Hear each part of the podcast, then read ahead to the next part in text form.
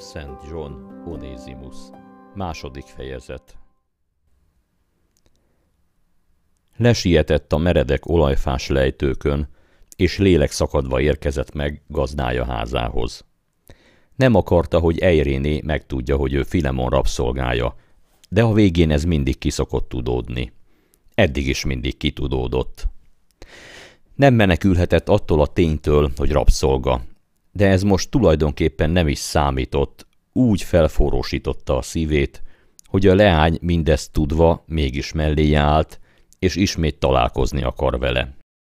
Ez a gondolat elfeledtette vele sajgó, sebes arcát, s az csak akkor jutott eszébe, amikor lélek szakadva befutott gazdája házába, és szembe találta magát Filemon fiával, a fiatal Archipusszal.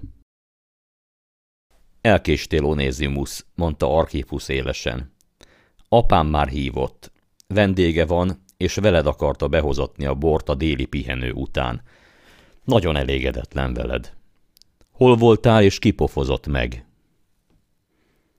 Kin voltam a legelőn a nyájnál, kezdte Onézimus reménykedve. Sok időm betelt, míg megtaláltam a pásztorokat. Éppen lementek a folyóhoz megitatni a nyájat. Hazudsz, mondta Archipusz megvetőleg. Dél elteltével már visszajöttél a legelőről. Az egyik rabszolga látott téged, amikor néhány órával ezelőtt felfelé mentél kedves szakadékodban, és apámnak tudomása van erről. Ezért nála ne próbálkozz ezzel a mesével.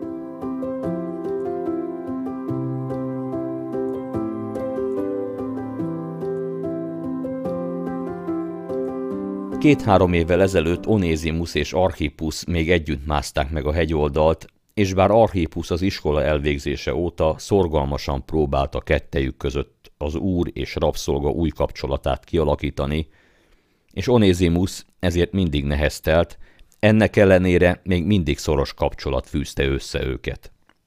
Archippus kisgyermekként órákat töltött a rabszolgák kunyhójában.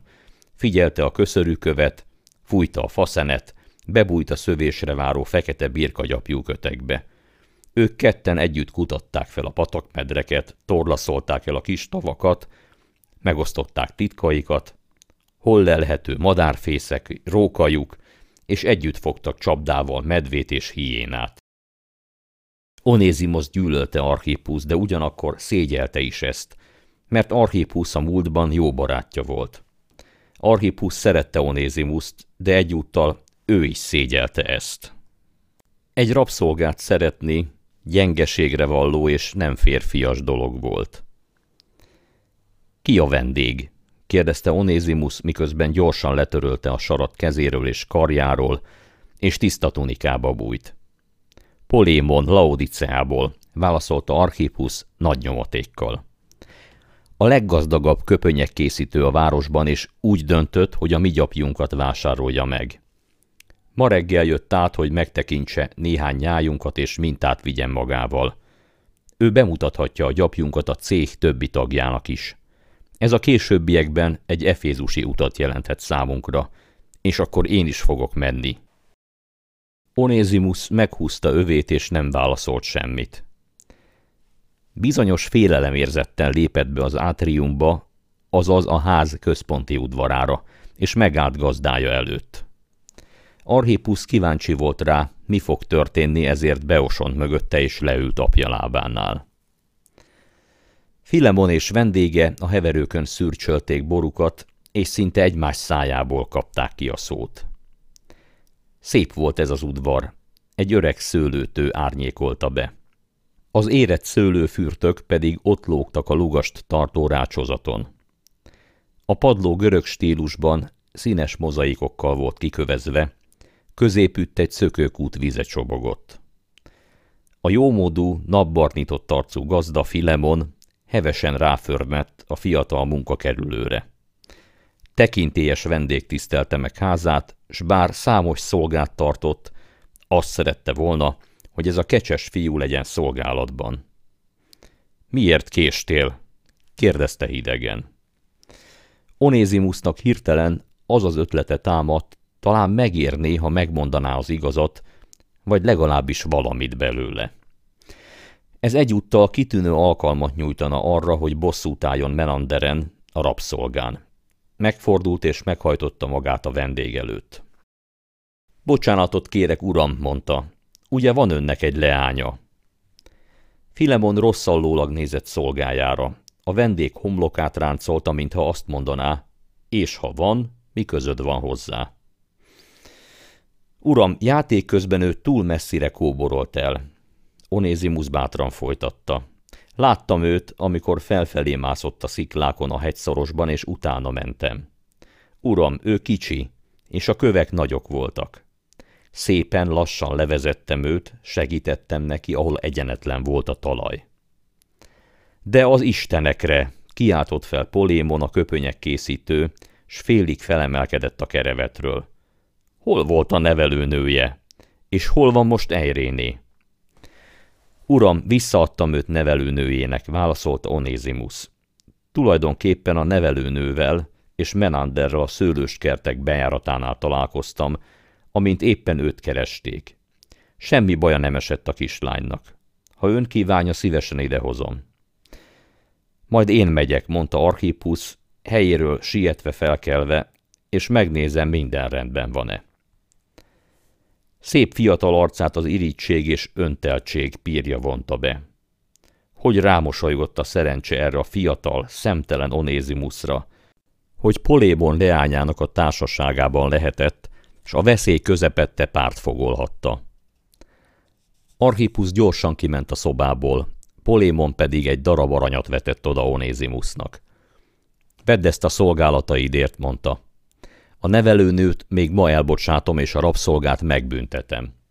Akaratos kislány és édesanyjára lenne szüksége. Na most, hogy visszatérjünk azokra a gyapjúbálákra, amikről az előbb beszéltünk, már elfelejtette a leányát, ismét csak a pénzszerzés kötötte le.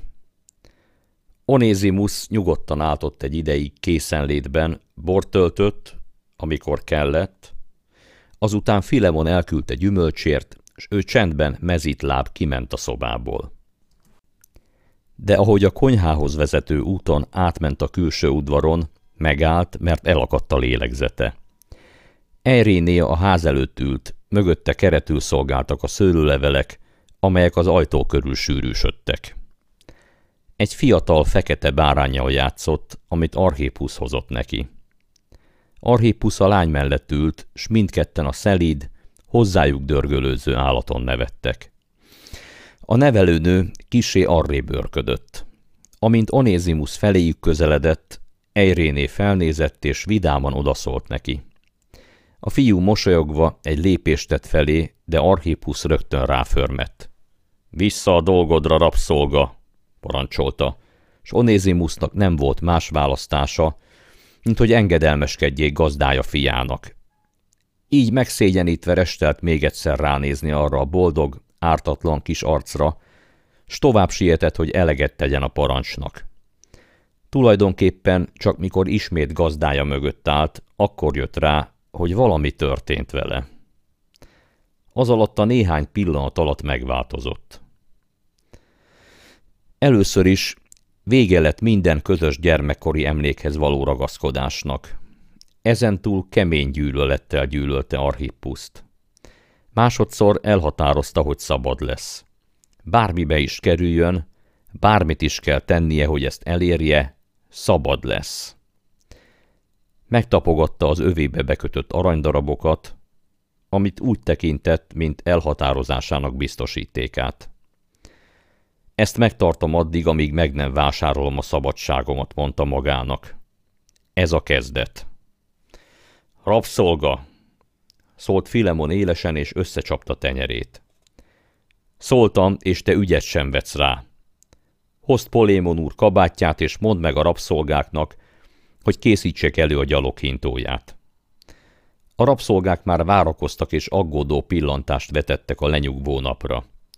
Tíz mérföldet kellett menniük, és a völgy tele volt tolvajokkal és rablókkal, akik napnyugta után a gazdag utasokra leselkedtek. Onézimus felsegítette Polémonra kabátját, felhúzta szandáját, azután hátrébb húzódott, hogy az istáló szemöldök fája mögül figyelje az útrakelést. Látta, hogy Archipus felsegíti a fiatal lányt az apja melletti ülésre, és átnyújt neki egy bogyókkal tele szederágat. Azt is észrevette, hogy a leány ünnepélyesen és udvariasan megköszönte, de szemét elfordította. Azt sem mondta neki, egyszer majd találkozunk. Ahogy a négy rabszolga nekiíramodott, válukon a pompás gyaloghintóval, a fiú látta, hogy a lány kihajol és hosszasan visszanéz, de nem Archipus nézte. Csodálkozott is, vajon miért nem, hisz Archipus erős volt és csinos, nála két évvel idősebb és félfejjel magasabb. Mire leszette a déli díszebéd maradványait, oda készítette a vacsorát és mézzel elkeverte a bort, jóformán bealkonyodott. Egy másik rabszolgának kellett felszolgálnia az esti étkezésnél. Ő végzett és hazamehetett. Mivel minden nap kakas szóra kelt fel, rendszerint ilyenkor csak bekapta az ételt és elaludt. De ma este nem sietett, és az álom is messze elkerülte. Megette vacsorára a lencséjét, kiült a kapubejárathoz, és messze elnézett arra felé, ahol a nap most ment le a hegyek mögött. A völgytől északnyugatra, s a színek még mindig ott lángoltak az égen.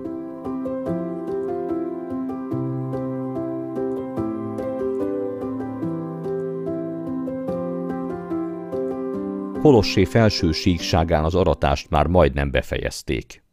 Az ökrök által húzott lassú faszakerek zörögtek, amint felfelé döcögtek a nyárfák közt a poros úton. A fáradt aratók a szekerekre felrakott gabonán pihentek.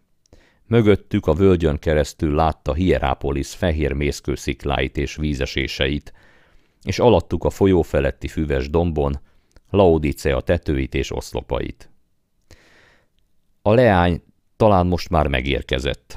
Az alkony minden egyes hangja, a békák brekegése a mocsárban, a tücsök ciripelés, egy fészke felé igyekvő gólya kelepelése, az összeterelt nyáj bégetése, tisztábbnak és sokkal fontosabbnak tűnt előtte, mint bármikor azelőtt. Nagy figyelemmel bámult a feje fölött a szőlő kunkorodó indáit, majd a közelben lévő gránátalma virágok, karmazsén színű virágszírmait, és ismét érezte, hogy nagy változáson esett át. Édesanyám, mondta váratlanul, mesélj nekem édesapámról. Édesanyja nevetett és leült rosszkedvű, nyughatatlan fia mellé. Keze a veretezett kártolóval szorgoskodott, de szíve mindig a fiával volt. Szép, sötét szemű frígiai asszony volt, aki beleszületett a rabszolgasorba, és elégedett volt gazdájával. Forrón szerette férjét, de örült, hogy a halál szabaddá tette őt, mert számára a rabszolgaság túl nehéz kötelék volt ahhoz, hogy el tudja viselni. Azt hiszem, már minden tudsz, amit tudhatsz, mondta. Mi bánt téged ma este? A fiú megrázta a fejét. Semmi, csak megint az édesapámról szeretnék hallani. Görögországban született a Parnassus lejtőjén, kezdte az édesanya. És szeretett mindent, ami szép. Amikor felnőtt, Aténban lett tudós. Azt mondta, az a legszebb város a világon. Esténként, mikor együtt üldögéltünk, gyakran mesélt hazájáról. Azután a szigetekkel folytatta, amelyek mint ékszerek tündökölnek a kék tengeren. Majd a hegyekről beszélt, melyek csúcsait felhők fátyolozzák be, ahol az istenek laknak, a nagy márvány Akropoliszról, amely ott áll a hegyen a város felett. Feleségül vett engem, mert szép voltam és megszeretett, de sohasem volt itt boldog.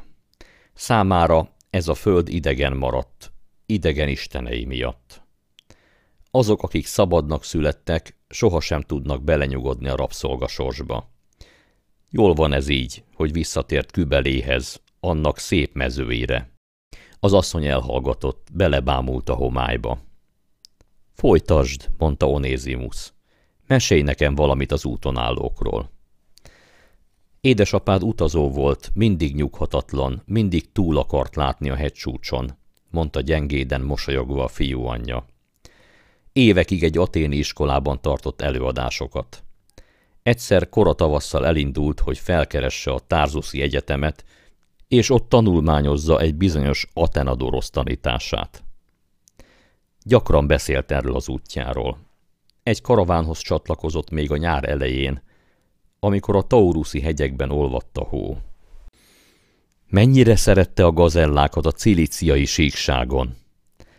Nyár végével folytatta útját, amíg a Szíriából vezető utak még nyitva voltak, és Jeruzsálemben töltötte a telet. Sokat mesélt neked Jeruzsálemről? Igen. Sok téli estén át, mikor a tűz mellett ült, Jeruzsálemről beszélt, mert különös időpontban érkezett oda, körülbelül 26 évvel ezelőtt.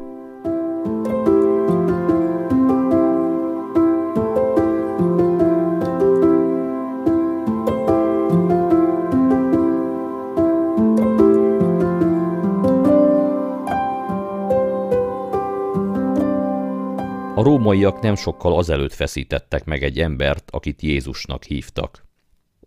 A zsidó vezetők gyűlölték, de az egyszerű emberek igen szerették. Miért gyűlölték őt a vezetők?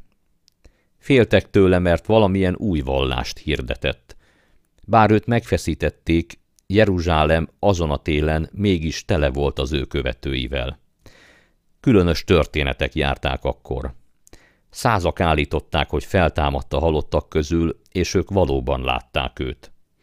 Azon kívül volt valami a követőiben, ami miatt az emberek féltek tőlük. Különös erejük volt. A te édesapád tényleg látta egyiküket, amint megragadta az egyik jól ismert sánta koldust, és megparancsolta neki Jézus nevében, hogy keljen fel és járjon és az a férfi ugrándozva és kiabálva rohant be a zsidók templomába. Még azt sem bánták, ha üldözik őket. De miért üldözték őket? Valami rosszat tettek? Nem, tele voltak jó cselekedetekkel, de a tanításuk felforgatta volna a világot. A testvériséget hirdették zsidó és pogány, rabszolga és szabad között. Nem tettek különbséget. Természetesen a felsőbb osztályok és a zsidó vezetők szembeszálltak ezzel a tanítással. Elfogadta édesapám ezt a tanítást? Nem. Neki megvoltak a maga istenei és istennői, akik a Parnassuson laktak. A villámlás istene, a háború istene és a vadászat istennője. Azt hiszem a szépség istennője volt a kedvence, mert úgymond őt mindenütt fel tudta fedezni a naplementékben, az első tavaszi virágokban, a szőlőindákban. De néhány hónapig ott maradt Jeruzsálemben, és közvetlen eljövetele előtt látott valamit, amit azután sohasem felejtett el. Jézus egyik tanítványát, Istvánt bíróság elé állították. Bevitték a tanácsba valami utcai verekedés miatt. Édesapád is a tömegben volt. Istvánnak alkalmat adtak arra, hogy védje magát, de ő nem törődött azzal, hogy életben marad-e, vagy meg kell halnia. Csak mondhassa el, miből áll az ő Jézusba vetett hite. A csőcselék végül is felbőszült, elkezdett kiabálni és átkozódni, de ő mintha nem is látta volna őket. Felfelé nézett az égre, arca fény lett, mint egy Istennek az arca. Mondott valamit, de az édesapád nem hallotta. Később az egyik közelben álló esküdött rá, hogy ezt kiáltotta. Látom a megnyílt eget és Jézust, amint az Isten jobbján áll. Minden esetre a tömeg megőrült. Rárohant, kihurcolták a városon kívülre és megkövezték. Ő ismét felnézett és segítségül hívott valakit, de nem sokára leütötték. Közvetlen halál előtt arra kérte Istenét, bocsásson meg gyilkosainak. Bocsásson meg gyilkosainak! Onézimus hirtelen felnevetett, ezt már nem hiszem. Pedig így volt, édesapát hallotta őt, és sohasem felejtette el. Akkor az az István bolond volt. Mesélj nekem valamit az úton állókról. Édesapád sokáig elidőzött Jeruzsálemben, és túl későre halasztotta hazajövetelét. Leesett az első eső, amikor átkelt a sötét ciliciai kapun. Ott lepte meg őt az éj társaival együtt, és az úton állók kicsaptak rájuk a Taurus hegységből. Elvették mindenét. Pénzét, ruháját, és amit leginkább féltett, értékes könyveit.